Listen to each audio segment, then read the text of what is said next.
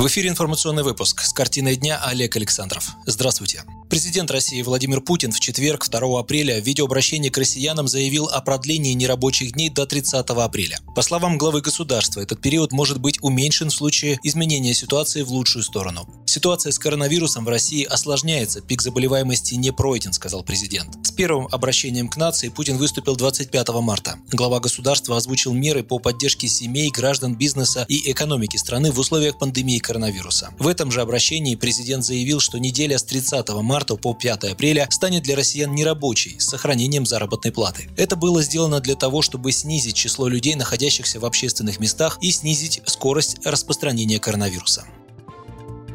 По данным на 2 апреля в России за сутки зафиксирован 771 новый случай заражения коронавирусом, а общее число заболевших достигло 3548 человек. Скончались 30 человек. На самоизоляции находится 292 740 человек. За сутки число заболевших коронавирусом в России возросло на 18,8%, сообщила вице-премьер России Татьяна Голикова. Чуть больше 20% пациентов с коронавирусом в России не имеют симптомов, только у 14% есть признаки пневмонии, тяжелое или средне-тяжелое течение. Об этом в четверг сообщил Роспотребнадзор. В ведомстве отмечают, что больше половины регионов перешли в финальные стадии развития эпидситуации. COVID-19 там передается внутри региона. Контакты, от кого передался вирус заболевшему, уже практически не отслеживаются. Наибольший уровень заболеваемости коронавирусом фиксируется в Москве, Коме, Бурятии, Петербурге и Подмосковье. В 10 регионах коронавируса пока нет.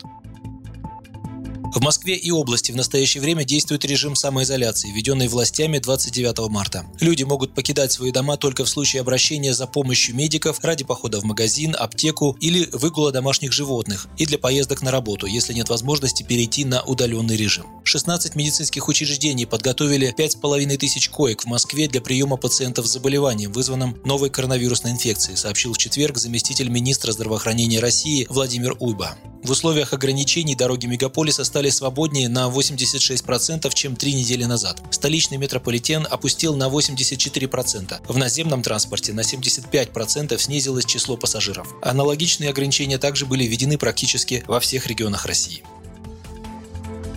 В столице утвердили штрафы за нарушение самоизоляции. Штраф от 4000 рублей для нарушителей режима повышенной готовности и выше. Об этом говорится в законе, который вступает в силу со 2 апреля. Минимальный штраф заставит заплатить пешеходов. За повторное нарушение граждан оштрафуют уже на 5000 рублей. Столько же придется заплатить, решив проехаться на личном автомобиле. При этом транспортное средство задержат и поместят на спецстоянку. Организации за аналогичные нарушения могут оштрафовать на сумму от 200 до 500 тысяч рублей и на 300-500 тысяч тысяч рублей за повторное нарушение. Должностных лиц ждут штрафные санкции в размере 30-40 тысяч рублей и 30-50 тысяч рублей за повторное нарушение. Обеспечивать порядок при введении режима повышенной готовности московским властям помогут общественные пункты охраны порядка. Заводить административные протоколы будет полиция и транспортная полиция. Нарушителей планируют выявлять с помощью городских камер наблюдения и данных о геолокации.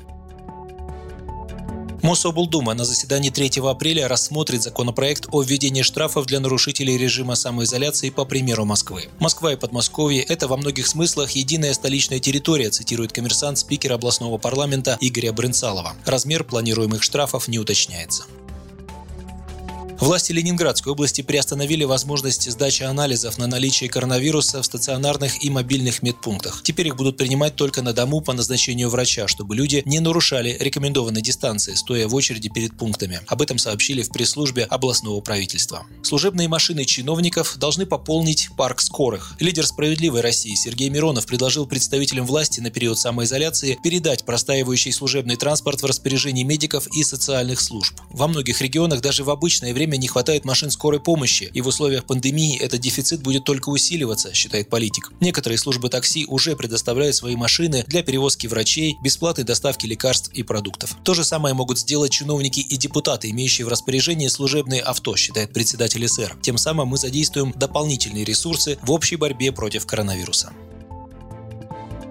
Еще из главного на сегодня одной строкой. Совет Федерации одобрил закон, который дает право на кредитные каникулы гражданам, индивидуальным предпринимателям, представителям малого и среднего бизнеса, которые пострадали от пандемии коронавируса. В сложившейся ситуации сенаторы предложат правительству освободить граждан от пеней за неуплату или неполную оплату услуг ЖКХ или взносов на капремонт. Совет Федерации также одобрил закон, которым разрешается дистанционная продажа безрецептурных препаратов, а также оговариваются возможности продажи рецептурных лекарств. Срок рассмотрения заявления на материнский капитал сокращается с месяца до 10 дней. Услуга переводится в электронный формат, сообщил премьер-министр Михаил Мишустин. Рынок акций Российской Федерации откатился к уровню закрытия среды на заявлениях Путина о продлении нерабочего периода до 30 апреля. РЖД на фоне коронавируса временно отменит сбор за возврат неиспользованных билетов. Челябинская область закрыла въезд автомобилей из других регионов из-за COVID-19.